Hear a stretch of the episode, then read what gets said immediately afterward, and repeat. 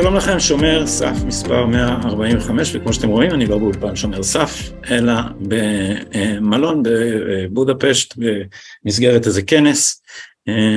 סיפור מעניין מאוד מה, ש, מה שקורה פה, היינו איזה קבוצה של אקדמאים הבוקר בפגישה של שעתיים עם ויקטור אורבן, שיחה פתוחה, לא לציטוט, אז לצערי אני לא יכול לספר לכם על התוכן, לא חוקי צ'אטהאם.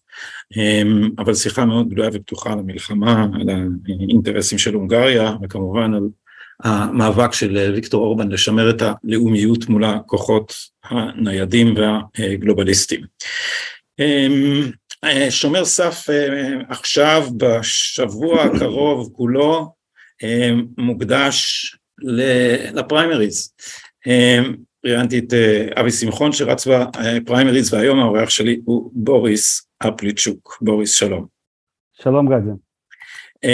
אם אתם משתתפים במחאות של הליכוד אז אתם מכירים את הפנים של בוריס, הוא אין חייל חרוץ ממנו, אני לא זוכר מחאה אחת בוריס שלא ראיתי אותך, בין שזה קבוצה קטנה מחוץ לבית של ניר אורבך ובין שזה קבוצה גדולה באחד מכיכרות העיר או במצעדים או בכל מקום, אני אציע מאחר שהצופים אולי מכירים אותך פחות אם הם לא באים להפגנות, אז בוריס מתמודד ברשימה הארצית במשבצת של העולים, הוא עלה לארץ ב-1990, הוא כבר עולה ותיק מאוד, זו הייתה עלייה גדולה מברית המועצות, הוא היה אז בן 22 שנים עם תואר בהנדסת מכונות, אבל במקום להתחיל לעבוד בשוק הפרטי הוא התגייס לצה"ל ושירת שם כקצין טכני במפעל שמייצר את המרכבה בוריס. מה זה אומר? מה עשית שם?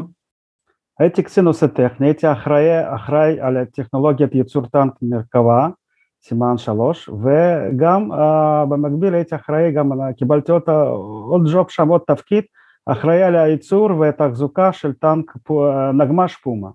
זה היו תפקידים. ונשארת... ליוויתי את התהליך הייצור מבחינה הנדסית. ונשארת בצה"ל אחר כך עוד כמה שנים כאזרח עובד צה"ל. עוד חמש שנים, כן. ואחר כך עברת לנהל פרויקטים בהייטק כ-15 שנה, והיום אתה מתווך נדל"ן. נכון. תוך, איפה, באיזה אזור? רמת גן, תל אביב.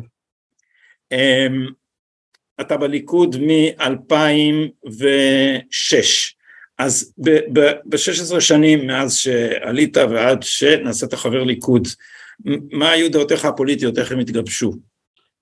דעותיי הפוליטיות תמיד היו ימין לאומי, אני ממשפחה שהיא משפחה חצויה, אבא שלי היה מסורף עלייה וב-1973 הוא קיבל איזשהו חלון הזדמנות לעלות לישראל, הוא פנה לאימא שלי ואימא לא הייתה מוכנה להתנתק מההורים שלה ולא הייתה כנראה בשלה לזה ואז מכיוון שהחלון היה אמור להיסגר אז הוא עלה ועלה לישראל ומאז אני גדלתי בלי אבא אבל הקשר איתו נשאר למרות המשטר למרות הכל אנחנו שוחחנו לפחות פעמיים בשנה בטלפון והתכתבנו פעמיים בשנה?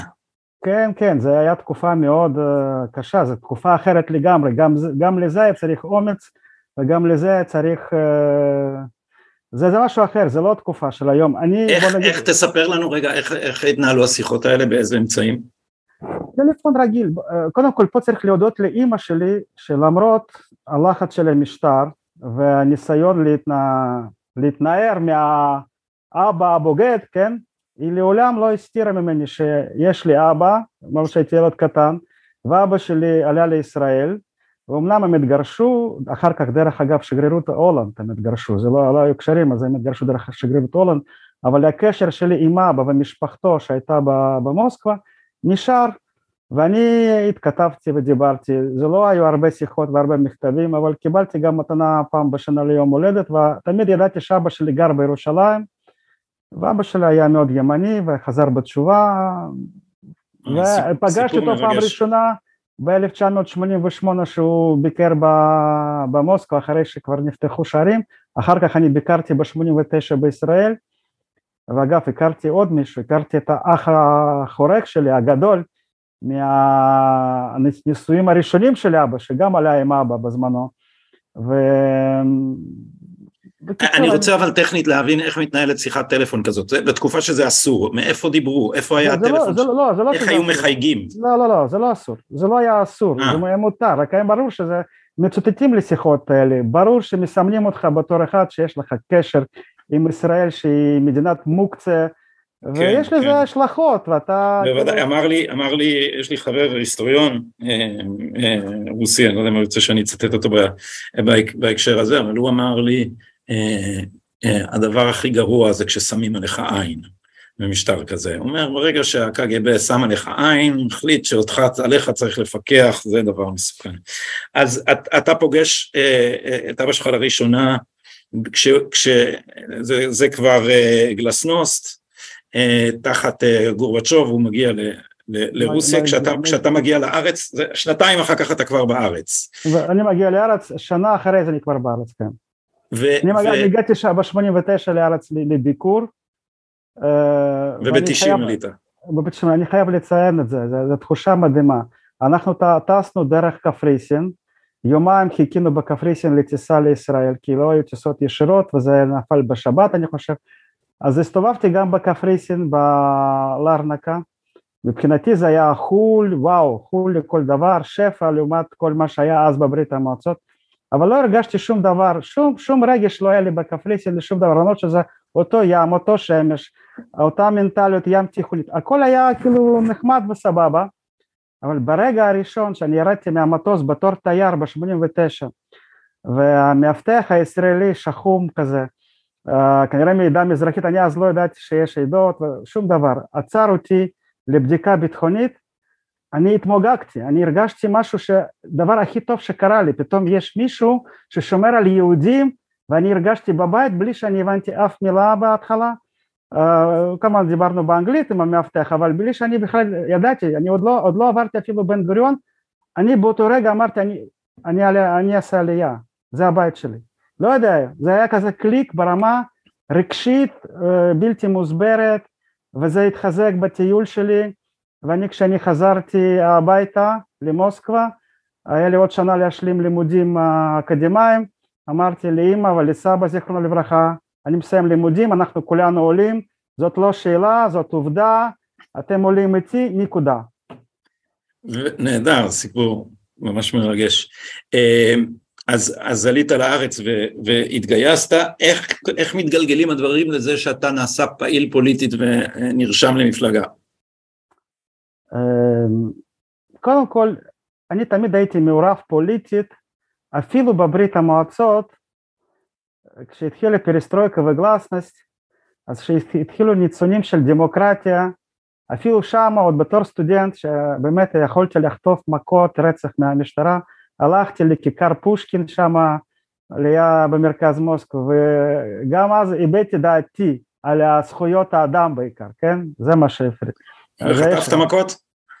קצת, לא נורא. לא, לא משהו רציני, אבל כן, בטח, דחיפות ומכות, ופעם אחת עם איזה מקל כזה של השוטר.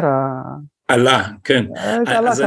אז כן, אני אשתף זה, זה, זה עוד היה, זה עוד היה, זה כבר הייתה תקופה יחסית רכה, הם כבר לא הפעילו את כל הכוחות, אבל כן, עדיין, זה, עדיין, עדיין יכולת לקבל שם על הראש.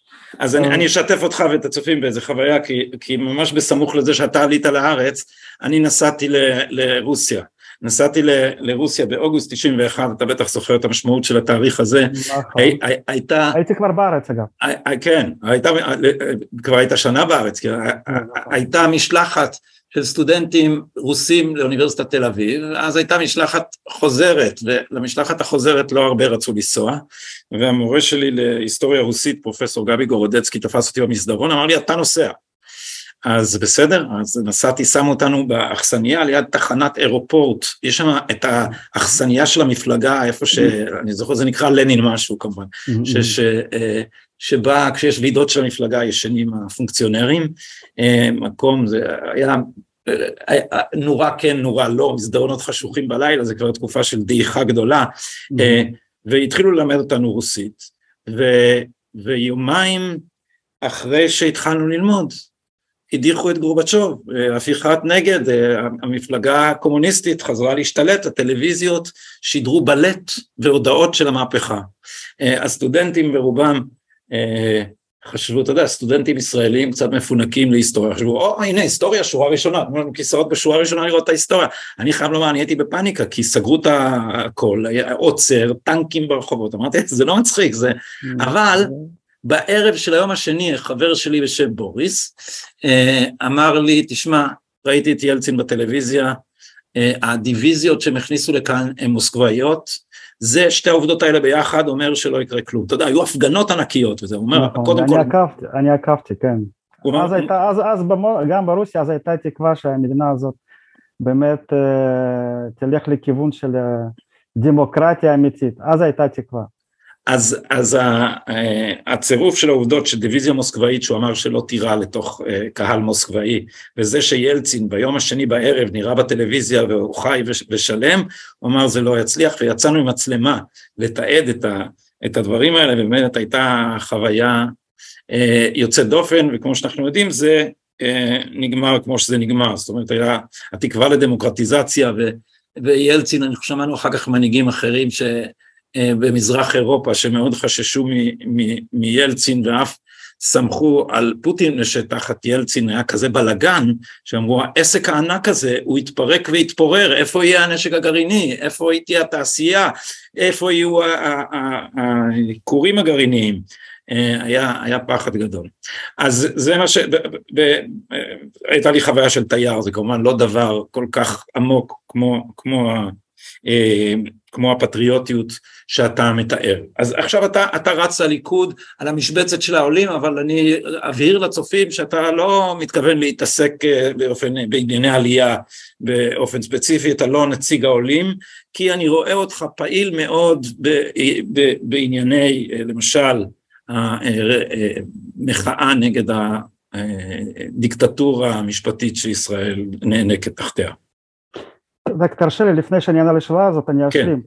אני התפקדתי לליכוד ב-2006, גם פה תמיד הייתי במחנה ימני, במחנה לאומי, הצבעתי תמיד ליכוד, גם, גם בהתחלה הצבעתי ליכוד ולא הייתי פקוד, אבל ב-2006 אחרי התנתקות ומלחמת לבנון השנייה אני הרגשתי, זהו, המים הגינו עד נפש, צריך באמת לעשות צעד נוסף, לקחת חלק בפעילות פוליטית, ואז התפקדתי ומאז אני פעיל.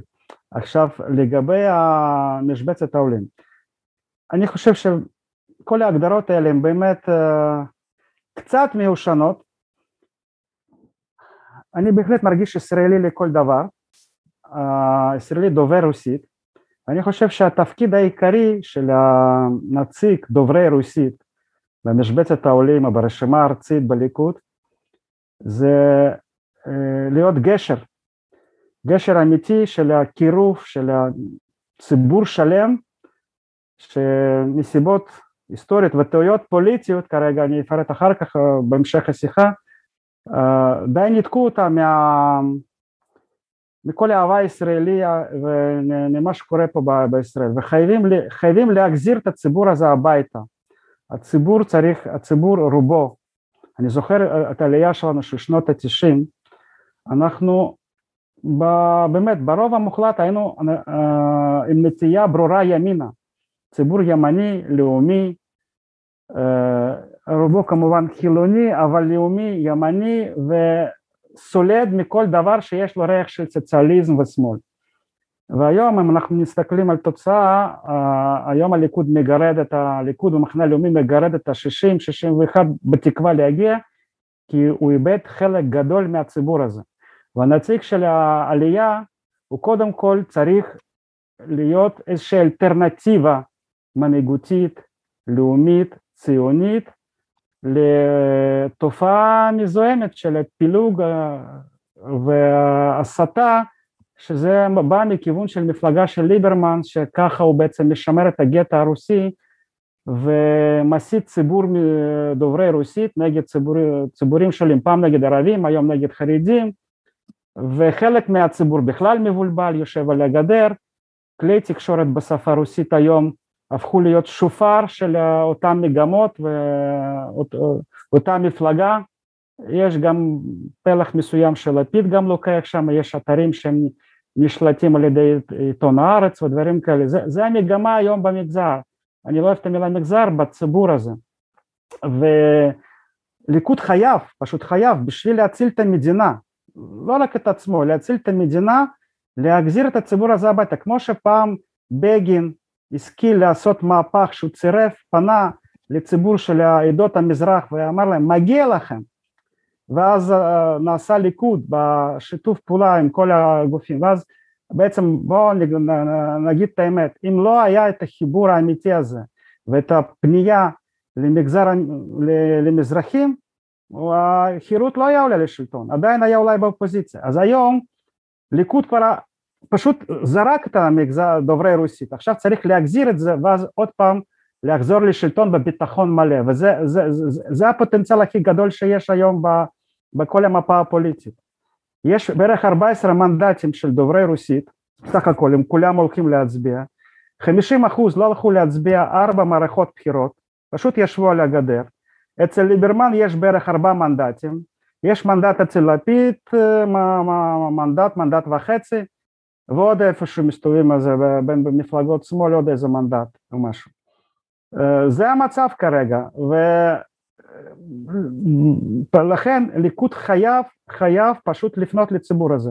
זה לא רק זקנות וזקנים בבתי אבות שצריך לטפל בהם ולעזור להם זה לא רק את הנושא של הפנסיות שזה חובה לפתור את הבעיה הזאת זה כמובן בעיות שהן אקוטיות וחייבים לפתור אותן אבל בעיקר בעיקר זה אמירה בעיקר זה בניית הנהגה בעיקר זה ליצור תחושה שיש פה בית פוליטי אמיתי, לאומי, ציוני, אולי מבטא רוסי גם, זה בסדר, אבל זה בית ישראלי ויהודי.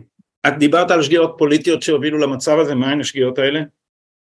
השגיאה האסטרטגית שנעשתה בערך לפני 20 שנה, שליכוד עשה outsourcing מלא לכל הטיפול uh, פוליטי ותקשורתי uh, במגזר דוברי רוסית לאיווט ליברמן, כי אז ליברמן היה נחשב כאיזשהו שותף של מחנה הימין, וליכוד לא התעניין, זה אצילות, זה, זה עצלנות, זה טיפשות, אף אחד לא רצה לדעת מה קורה עם הרוסים האלה, מה הם בכלל חושבים, מה הם עושים, יש איווט, הוא יטפל בהם, הוא יביא לנו את החמישה, שישה, שבעה מנדטים שלו, בסוף נסגור את הביזנס.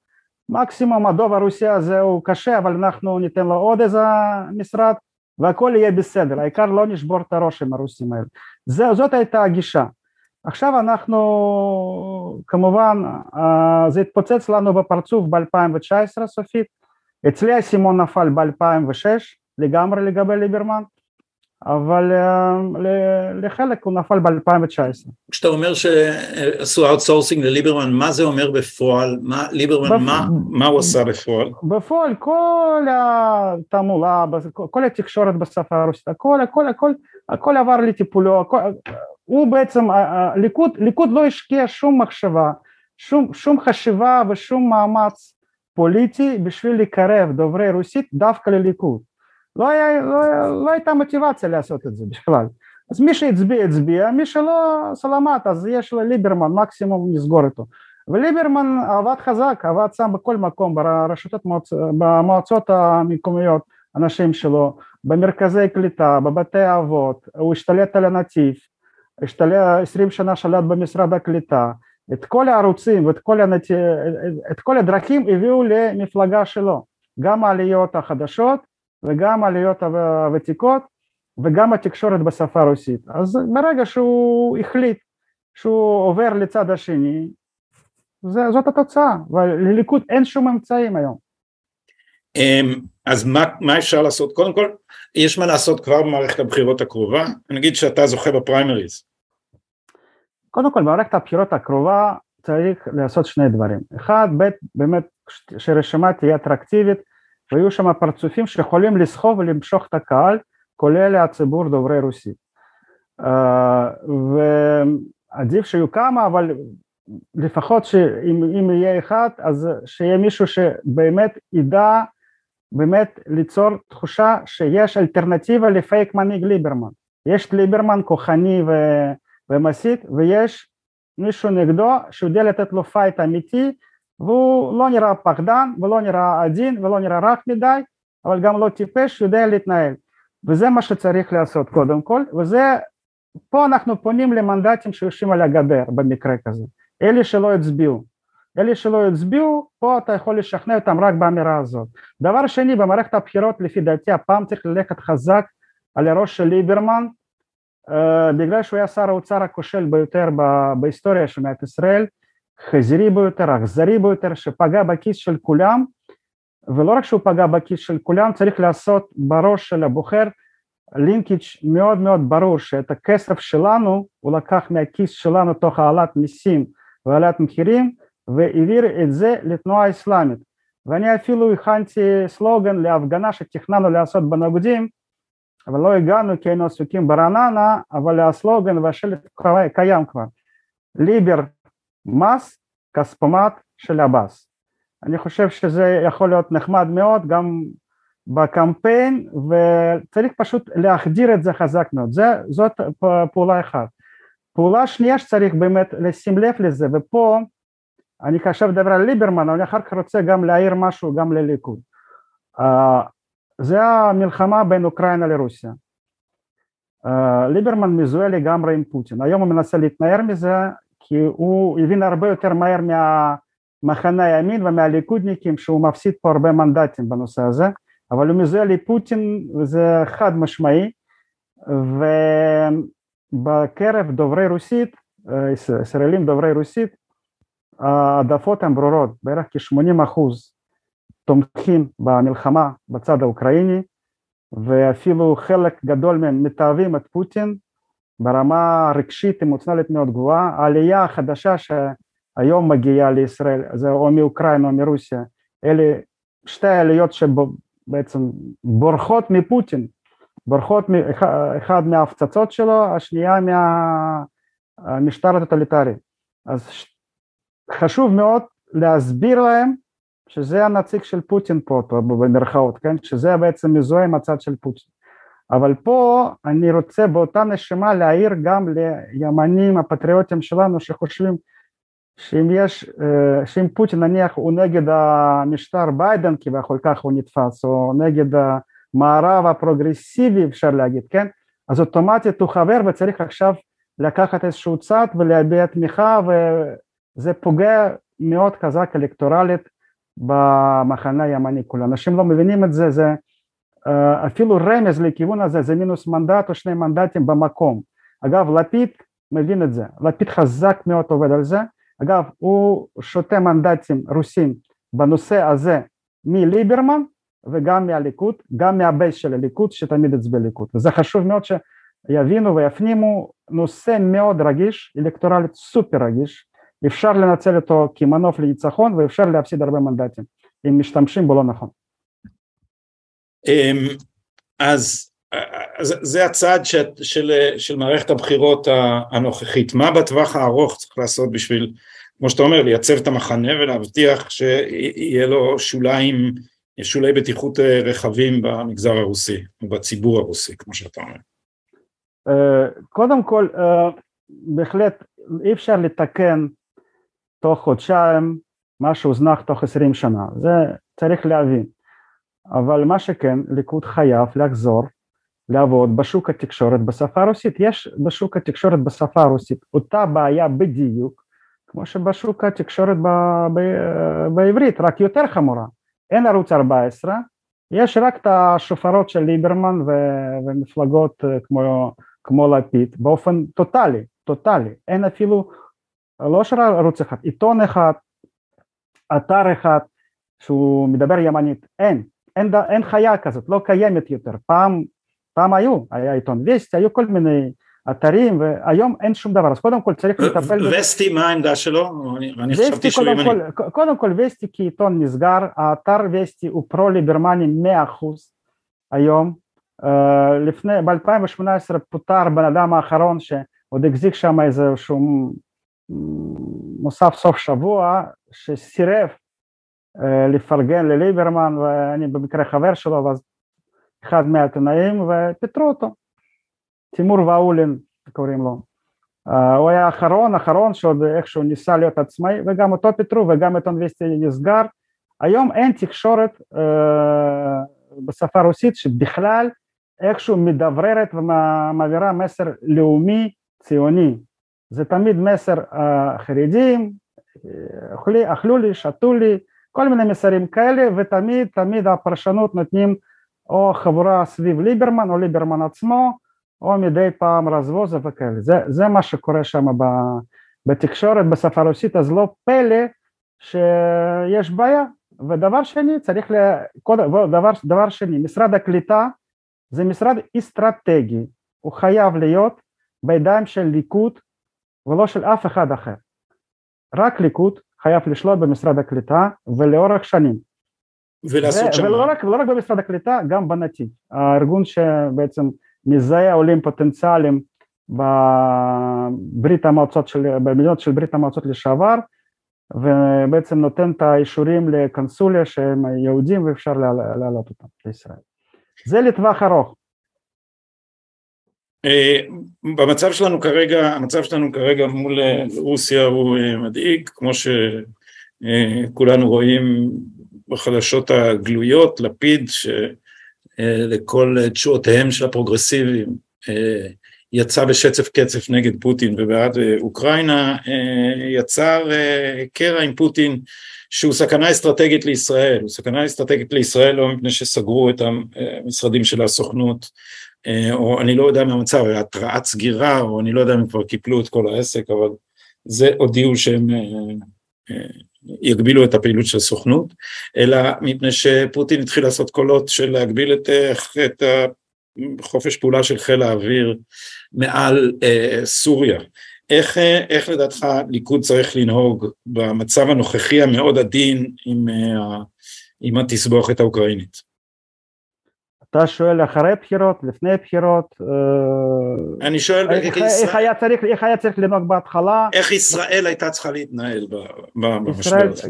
לפי דעתי אני עוקב אה, אחרי מה שקורה באוקראינה די, די מקרוב, אה, חוץ מכמה ימים האחרונים שאני בפריימרי שקצת התנתקתי כי פשוט לא מספיק אבל עקבתי ואני עוקב,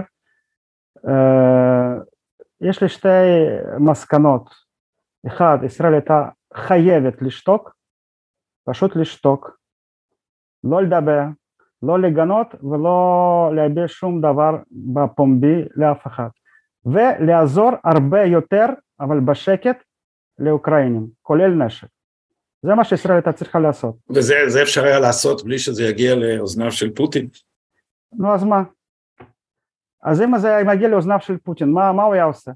אה, מגביל את חופש הפעולה שלנו בסוריה. אה, לא, לא בטוח, תשים לב, אה, טורקים מוכרים ברקטרים מזל"טים לאוקראינים ואיך פוטין מתנהג איתו, הוא נפגש איתו, לוחץ לו יד, הוא לא, הוא לא, הוא לא מצאת. אם ישראל הייתה מפגינה מצד אחד כוח ועוצמה וממשלה יציבה, מצד שני לא הייתה מרגיזה סתם שני הצדדים, כי מה שעשתה הממשלה הזאת עשתה פעולה הפוכה לשני הצדדים. היא הרגיזה את פוטין בדיבורים אבל היא גם לא עזרה לאוקראינים, בואו בוא נודע באמת. זה לא כל כך מתאים ללפיד, זה כל כך מתאים ללפיד, הכל... זה ממש, זה ממש רק, רק קשקשת מטומטמת, אין לי שום, שום מילה אחרת להגדיר את זה. כי הכל פוזה, כי שום דבר לא חשוב, פוזה, הכל, הכל, הכל פוזה. מצלמה והכל נזק תדמיתי משני הצדדים. תשים לב, שני הצדדים או כועסים עלינו או לא אוהבים אותנו, כי, כי, או מאוכזבים מאיתנו, זאת התוצאה. עכשיו אני אתן לך, אתן לך דוגמה איך נגיד ישראל אה, התנהגה. ב-2016 הייתה מלחמה בין אזרבייג'אן לארמניה. כן. ישראל סיפקה נשק קטלני, גם מזל"טים וכל מיני מערכות לאזרבייג'נים. אבל שתקה כמו דג, לא, בכלל לא, לא התייחסה למלחמה הזאת, לא דיברה, לא כלום, שום דבר. תוצאה מדינית כתוצאה מזה. אנחנו חברים טובים עם אזרבייג'אן, בטח יש כל מיני הבנות והסכמים מודיעיניים וביטחוניים אם אנחנו נצטרך איזושהי עזרה מול איראנים. אזרבייג'נים מאוד מעריכים מה שעשינו, זה הביא להם ניצחון. ארמנים כעסו באותה תקופה ולא אהבו, אבל אנחנו לא גינינו את הארמנים, לא אמרנו שהם עושים איזה רצח עם או משהו, ואז זה שקע, ואגב ארמנים, מי שנלחם שם בצד של ארמני, זה היה גם, מאחוריהם היו רוסים. הרוסים, כן, כן, הרוסים, והכל היה, כן, זה בני ברית של הרוסים, והכל עבר בשקט, ואף אחד לא, לא שילמנו שום מחיר על זה, רק רווחים פוליטיים, כולם הבינו גם מה הכוח שלנו, וגם התנהלנו בחוכמה, לא, לא, לא, לא עשינו רעש וצלצולים, אותו דבר היינו צריכים לעשות פה, יכולנו לעזור הרבה יותר לאוקראינים בשקט, בלי לדבר, ובלי להרגיז את פוטין, זה אחד. שתיים, מבחינה גיאופוליטית, אני חושב שישראל צריכה להבין, אני חושב שאני מקווה, אני לא יודע, אני חושב שאם תהיה פה הנהגה באמת מנוסה, הם מבינים את זה, ישראל נמצאת במסלול אסטרטגי, אסטרטגי של התנגשות אינטרסים אסטרטגיים עם רוסיה, זה לא יעזור בכלום, זה צריך להבין את התמונה כולה, למה? כי אנחנו מתחילים לספק גז טבעי לאירופה ולהיות חלופה אמיתית ל- לרוסיה, אמנם חלקית אבל אנחנו נוגזים מהשוק שלהם ומהכוח שלהם, עכשיו זה נשק אסטרטגי אמיתי שמחסל את הכלכלה הרוסית וכתוצאה תביא ניצחון לאוקראינים כי זה ישחרר את המערב מהלחץ מהזה ולספק להם נשק ולנצח במלחמה. זאת אומרת אנחנו פה רוצים לא רוצים אנחנו מהווים איום על רוסיה. אתה חושב שבאמת בכוחם של האוקראינים לנצח את הרוסים? חד משמעי, חד משמעי. זה רק עניין של זמן ועוד פה עוד, ש... עוד, עוד, עוד פה טעות גם למה אנחנו לא צריכים פה לא לדבר וגם קצת יותר להראות את המעורבות ועזרה. אוקראינים זה עניין של זמן בלבד. עכשיו, עכשיו מדברים אולי על איזושהי מתקפה אוקראינית שאמורה לקרות לקראת סוף אוגוסט, יכול להיות שזה יקרה, יכול להיות שלא. הרוסים, מה, מה הם השיגו עד עכשיו? בואו בוא נראה תמונה כוללת אם אנחנו מדברים על זה, מה הם השיגו? 150 ימי מלחמה כבר, אני לא ספרתי כמה, מ-40, 150 ימי מלחמה בערך, אז uh, הם, פעם אחרונה שאני התעדכנתי היה להם איזה 40 אלף חיילים הרוגים, איזה אלפיים ומשהו טנקים, 200 ומשהו מטוסים, אני כבר לא זוכר, זה, זה שליש מהציוד שלהם הלך, הם הראו לכל העולם שהנשק שלהם, שהם השתמשו בו בכל הכוח, הוא לא כזה יעיל, והם התקדמו, הם לא כבשו לא את קייב, לא את חרקוב ולא את אודסה, שום דבר מהמטרות האסטרטגיות, כי הרי המטרה האסטרטגית הייתה להחליף שלטון באוקראינה תוך שבוע ושיקבלו את הצבא המשחרר עם, הפר... עם הפרחים הגיס החמישי שלפי מה שדיווחו לפוטין השקיעו שם מיליארדים בלבנות את הגיס החמישי וכנראה כמו תמיד ברוסיה גנבו את המיליארדים האלה בדרך והגיס החמישי לא היה כזה גיס חמישי ואוקראינים כולם התנגדו לפלישה רוסית ונלחמו על הבית שלהם. וכתוצאה מזה מה קורה עכשיו? הם התקדמו בחבל המזרחי קצת אבל ההתקדמות הייתה איזה 20 קילומטר תוך uh, חודשיים וחצי של לחימה עזה וזה לא התקדמות. כשהצבא האדום רצה, להת... התחיל להתקדם ולשחרר אוקראינה במלחמת העולם השנייה אז כל יום הם שחררו 20 קילומטר, כל יום צבא האדום התקדם ב-20 קילומטר, זה היו היעדים של צבא האדום, שחרור כל יום 20 קילומטר, פה חודשיים או שלושה חודשים הם התקדמו 20 קילומטר ואיבדו הרבה חיילים. ומדשתשי ו' זה הפך להיות מלחמת התשה עכשיו, ומלחמת התשה היא רע מאוד לרוסים והיא, אם אוקראינים יחזיקו מעמד אז בסופו של דבר עם כל הבעיות, עם כל התרגילים הם יקבלו נשק ויתארגנו ויצאו למתקפה נגד. בוא נדבר קצת על פוליטיקה פנים ישראלית, אני ראיתי אותך בכנס נהריה, הכנס המשפטי של המחנה הלאומי, שגם אני השתתפתי בו, בפאנל על הרפורמה הדרושה למערכת המשפט. נגיד שהדברים עכשיו בידי ובידך, אנחנו צריכים להגיש הצעה לרפורמה במערכת המשפט, מה המרכיבים החשובים שלה? צריך לעשות כמה חוקים במיידי. חוק ראשון זה חוק הצרפתי שבעצם מעניק חסינות לכל חברי הכנסת, משחרר אותם מהפחד בכלל להתחיל ברפורמה משפטית. חוק שני... רגע, רגע, החוק, החוק, החוק הצרפתי הוא חל על ראש ממשלה, ש... לא, לא, לא, לא, לא, לא, לא, לא, אתה רוצה להכיל חסינות לא, מוחלטת על כל חברי הכנסת? על כל חברי הכנסת אם הוא לא רוצח ולא אנס ולא עשה איזה משהו באמת שחייב להסיר משהו נוראי, חסינות עד תום הקדנציה לכל 120 חברי כנסת במיידי ובשביל שהחוק הזה יעבור צריך לעשות uh, במקביל גם להעביר את פסקת ההתגברות שזה לא חוק הנכון ולא חוק האמיתי זה רק בשביל שלא יפסלו את החוק הצרפתי. זה שני דברים שצריך לעשות במיידי. חוק הבא צריך uh, לשנות שיטת בחירת השופטים. זה, זה כבר חוק אסטרטגי בשיטת בחירת השופטים צריך פשוט לחזור, בעצם להעתיק או לעשות משהו מאוד דומה לשיטת בחירת השופטים בארצות הברית, שרק נבחרי הציבור בוועדה בכנסת ועדה פתוחה לתקשורת בשידור חי, עושים שימוע למועמדים ובוחרים את השופטים לעליון לפחות, אוקיי? זה, זה חובה לעשות ושלא יהיו נציגים של מערכת המשפט ו... כנהוג בדמוקרטיות אחרות, אנשים בישראל כן. רגילים משתפים להם את המוח, מה זה יהיה פוליטי, זה יהיה פוליטי, ברור, זה פוליטי גם עכשיו, זה פשוט פוליטי. עכשיו רק בידי מפלגה אחת, ואם זה יהיה בידי הפרלמנט. זה, חוק, כן. השלישי. חוק הרביעי שצריך לעשות זה חוק היועמ"שים. צריך להחזיר את היועמ"ש לממדים הנכונים שלו. יועצים המשפטיים חייבים להיות משרות אימון ותפקידם לייעץ ולא להיות uh, קובעי מדיניות ובטח לא תובע uh, בן אדם שיכול בעצם להגיש כתב אישום נגד אותו בן אדם שלא uh, הוא מייעץ, יש פה ניגוד עניינים מובהק פשוט זועק לשמיים. אתה יודע, ש, אתה יודע שב... מני מזוז, שהוא בפירוש לא היה העיפרון המשפטי המחודד ביותר, לא בתור יועץ משפטי ולא בבית המשפט העליון, אמר כמעט במילים מפורשות בכנס בוונליר, שאסור להפריד, לפצל את uh, uh, תפקיד היועץ המשפטי לממשלה לראש התביעה והיועץ מצד שני, כי אז הוא אמר השרים יעשו מה שהם רוצים.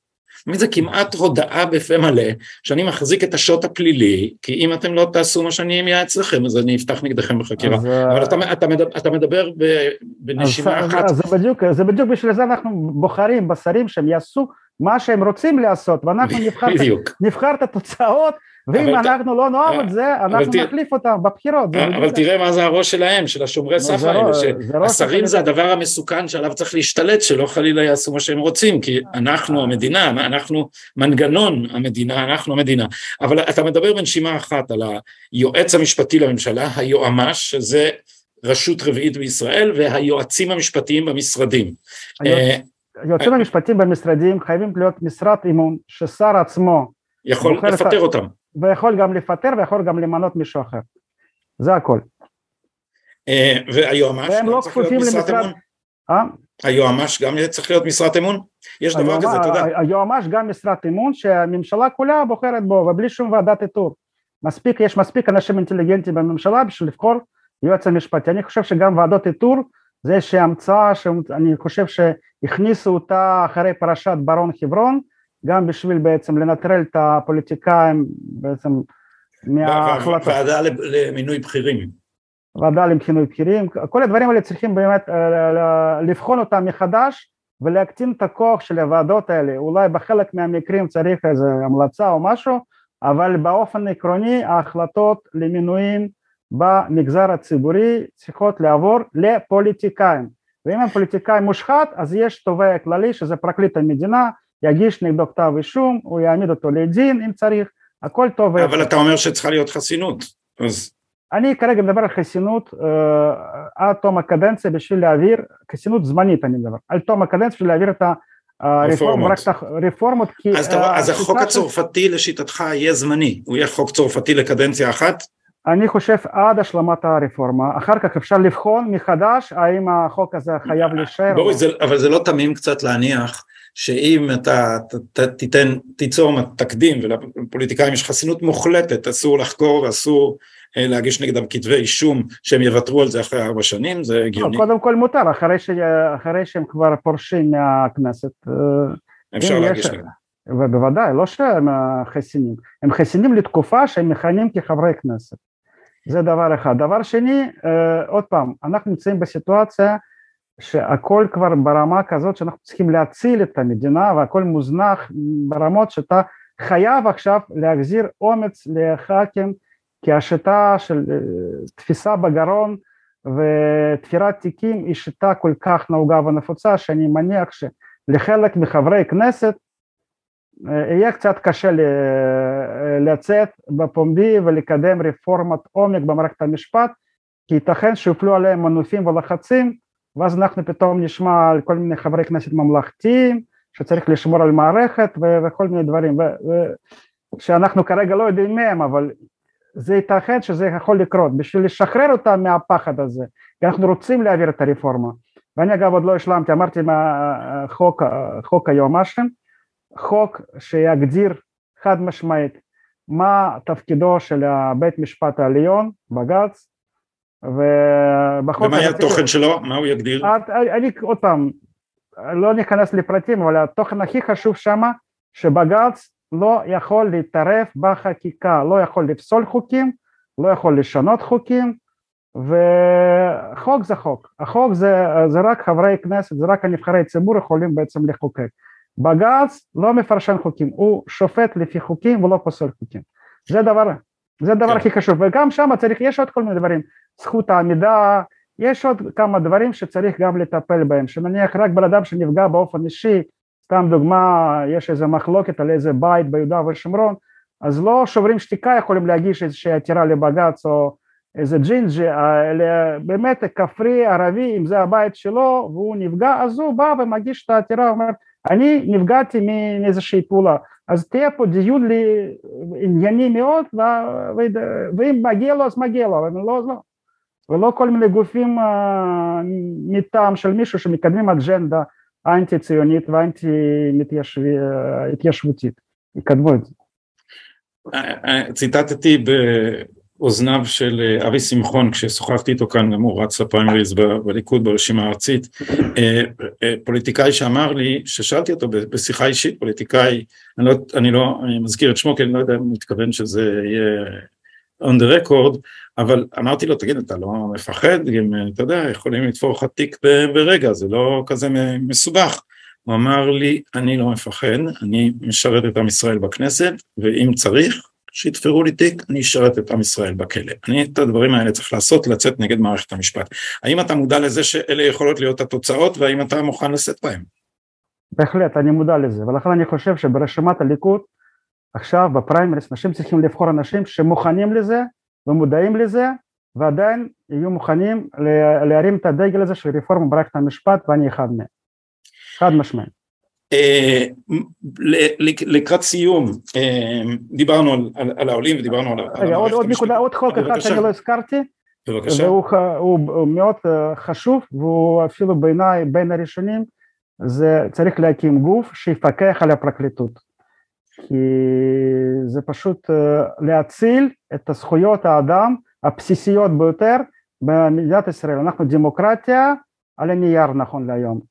כשמה שראינו, מה שקרה בכמה מקרים, זה קודם כל תיקי נתניהו, תיקי עלי הירש, אהוביה סנדק וכל מיני מקומות אלה, אין פה שום פיקוח ושום אכיפה על הגופים, על הפרקליטות וגם על הגופים מסוימים במשטרה. יש פה בעיה אמיתית והם פועלים בצורה בלי שום פיקוח ושום ביקורת וכתוצאה מזה כל אחד מאיתנו יכולים לקחת, לזרוק לצינוק, אה, להפעיל עלינו כל מיני שיטות סחיטה ואיומים, להפעיל מניפולציות אה, אה, פסיכולוגיות, להשתיל לנו זיכרון במוח כמו שעשו לזדורוב ודברים כאלה, ואף אחד לא, לא יכול לחקור את זה ולא יכול להעמיד לדין את העבריינים האלה. זה מסוכן מאוד, זו פגיעה אנושה בדמוקרטיה ובזכויות האדם, ופה חייב, וזה לא עניין של שמאל וימין, זה עניין של באמת לשמור על זכויות האדם. אז אה, דברים אחרים שיקרים ללבך, מנינו את התחומים שהתעניינו בהם שנינו ושאני עוסק בהם בפודקאסט הזה הרבה, לפחות בעניין המשפטי, מה, איזה עוד דברים אתה אה, רוצה להפנות את תשומת לבך אליהם כמחוקק אם תיכנס לכנסת? כמחוקק, אם אני אכנס לכנסת, אני הייתי מאוד שמח לקדם בהזדמנות הראשונה שתהיה, זה החלת ריבונות על אה, שטחי המולדת ביהודה ושומרון. אה, צר לי מאוד שהנושא הזה טורפד ובעצם זו הייתה פגיעה אה, אסטרטגית בכלל באינטרס הישראלי בתקופה שהיה טראמפ ועם התוכנית טראמפ. ברגע שזה יקרה צריך באמת להכיל ריבונות ואני אשמח מאוד להיות חלק מזה. על ש... איזה שטחים, על איזה, איזה שטחים היית מכיל ריבונות? קודם כל על בקעת הירדן, ב' על כל השטחים, אני לא קורא לזה שטחים, אני קורא לזה חבלי מולדת, אוקיי? במקומות שההתיישבות היהודית היא כבר מרוכזת וחזקה, כמו אריאל, כמו מעלה אדומים, באזור השמרון. אבל היית הולך על כל שטחי C? בשאיפה כן, אולי בהדרגתיות, אבל בשאיפה כן, בהחלט. אז איך אתה רואה את העתיד של הסכסוך הישראלי פלסטיני? נגיד נניח שהולכים בדרכך ומכילים, אנחנו כבר מגלגלים אל העתיד ומכילים על כל שטחי C, מה קורה עם A ו-B, מה, מה, אני לא, אני מהסס להשתמש במילה פתרון, כי נוכחנו שלדבר על פתרון בסוגיה הזאת זה כנראה, כנראה יומרני אני, מדי, איך אני, אתה רואה את זה בטווח הארוך? אני קודם כל חושב שאבו מאזן הוא לא יחיה לנצח, והוא בן אדם בגיל מאוד מתקדם, וברגע שהוא ילך לעולמו, כנראה הרשות הפלסטינאית היא תתפרק. זה, אני לא, לא מהגופי המודיעין, אבל יש לי איזשהו שכל הישר, אני ככה אני רואה את הדברים. וש, ובמצב הזה ישראל צריכה לשאוף להקים uh, בעצם uh, האמירויות, זה תוכנית של מרדכי קידר, אני די קרובה לליבי, בכל מיני uh, אזורים של יהודה ושומרון, נניח בג'נין, בשכם, ברמאללה, בכל מיני מקומות, בחברון, ולשלוט דרך החמולות, שלכל חמולה לתת איזושהי אוטונומיה מקומית באזור שהם שולטים שם, בתנאי אחד שיש שם שקט, לא יהיו פיגועים, אז אפשר לנהל איתם מסחר וכל מיני יחסים בילטרליים ברמה אזרחית, ומצידי שיקראו לעצמם מדינת חברון או מדינת, לא יודע מה, ג'נין, לא אכפת לי, אבל הגבולות שלהם יישארו אותם גבולות והם היו מפוזרים ולא גוש אחד ובכל אחד יהיה איזשהו נקרא לזה מלך משלה וככה אני חושב אפשר להתקדם איתם לפי דעתי וזה כנראה, וזה יכול להגזים, אם, אם נפעל בתבונה ובמקביל כמובן אנחנו צריכים לבנות ולהיבנות ביהודה ושומרון בכל השאר שטח, בכל השאר השטחים בוריס, אני מתפתה לשאול עוד שאלה אחת. מה אתה עושה אה, במסגרת המרוץ בפריימריז? איך אתה, איך אתה עובד? אה, איך אני עובד? אה, אני רץ מכנס לכנס, אני מהבוקר עד ערב עושה טלפונים, אני נפגש עם פעילים, אני מתארגן ליום הבחירות, אני מנסה גם קצת להתעסק בקמפיין עם כל מיני סרטונים ודברים כאלה. הרבה אנשים יפים ובאמת אה, זה אפילו מרגש אותי עד אה, לפעמים כשאני חושב על זה אנשים מדהימים עוזרים לי אה, רובם בהתנדבות אבל כל כך הרבה אנשים עוזרים לי. איזה אנשים אתה יכול להגיד זה בעיקר דוברי רוסית או, או בכלל? גם וגם. לא לא זה קודם כל זה פעילי שטח. אני יש לי שני כובעים.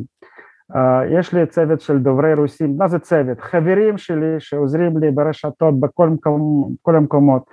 וגם מלווים אותי, ויש לי קבוצה של דוברי רוסית שמאוד מאוד תומכת. בזה, קבוצה אידיאולוגית כמובן, זה לא קבוצה רק דוברי רוסית, גם בליכוד יש כל מיני קבוצות, אבל אני, סביבי זה קבוצה של דוברי רוסית שמערכת המשפט חשובה להם, שהריבונות חשובה להם, וחשוב להם נציג לאומי, ציוני, אבל משלנו כמו שאומרים, אבל לאומי ציוני, קודם כל ציוני ו... ו... וזה מה שחשוב, וזו הקבוצה שהיא סביבי ואנשים מדהימים, אבל יש לי את הכובע השני שזה הפעילי שטח, וכל פעילי שטח שאני וחבריי אורלי לב, איציק שק וכל מיני אנשים אחרים, אני פשוט פוחד עכשיו שאני לא אזכיר מישהו ואז אני אסתבך, אבל כולם שהיו איתי בהפגנות בכל מיני מקומות כל הקבוצה הזאת היא נרתמה עכשיו uh, להכניס אותי לכנסת והם עובדים ועוזרים ויעבדו ויעזרו לי גם ביום הבחירות ויש התלהבות ויש גם תמיכה מקיר לקיר גם ברשתות, אני רואה את זה גם בטוויטר, גם בפייסבוק, אני מאוד מקווה, הקרב שלי הוא בעצם קרב של הקולות החופשיים מול הדילים של כל מיני אנשים, כל המתחרים שלי. אה, אני גם מנסה לעשות כל מיני דילים, אבל בזה אני לא הכי חזק. אני חזק באמירה, אני חזק בנחישות, אני חזק במה שעשיתי עד עכשיו, ויש לי תמיכה, אני מגיע לכל סניף, אני מגיע, לדוגמה הייתי בנהריה, ניגשו אליי אנשים, אמרו אנחנו בסניף כפר תבור אה, אוהבים אותך ובוחרים בך. אני לא מכיר אותם, לא יודע מי הם, אבל uh, הכרתי ב... הכרתי בכנס וזה היה מאוד מרגש, כאילו בכל מקום אני מגלה אנשים שמכירים אותי ורוצים לתמוך בי, אני מאוד מקווה שזה יביא לניצחון, אני... בוריס, מי שרוצה להתנדב, איך הוא פונה אליך, איך משיגים אותך? משיגים אותי או דרך טלפון שלי או מתקשרים לאורלי לב שהיא אה, אה, ראש מטה ארגון שלי והיא מרכזת לי את, אני יכול לתת טלפון שלה? ב... בטח, בטח, תגיד לנו את הטלפון. חכה, אני גם ארשום אותו שיהיה לי אחר כך לשים ב... מתחת לוידאו, כן. כן. רק שנייה. אורלי לב, כן. אורלי לב, שהיא באמת באישיות אה, בתוך עצמה, שבאמת הנהיגה פה מחאות מדהימות, והיא באמת אשת חיל, שאין דברים כאלה. אז זה 050 768 3676 והיא אצלי 050-768-3676 אורלי לב. בוריס אפליצ'וק, אני מודה לך על השיחה הזאת שאנחנו מנהלים אותה בתנאים לא רגילים בין הונגריה לישראל, קצת לפני כניסת השבת. הווידאו הזה יעלה ביום אה, א' בבוקר, אני מקווה, ואנחנו מאחלים לך בהצלחה. תודה רבה לך על זמן. תודה גדי, תודה, תודה רבה.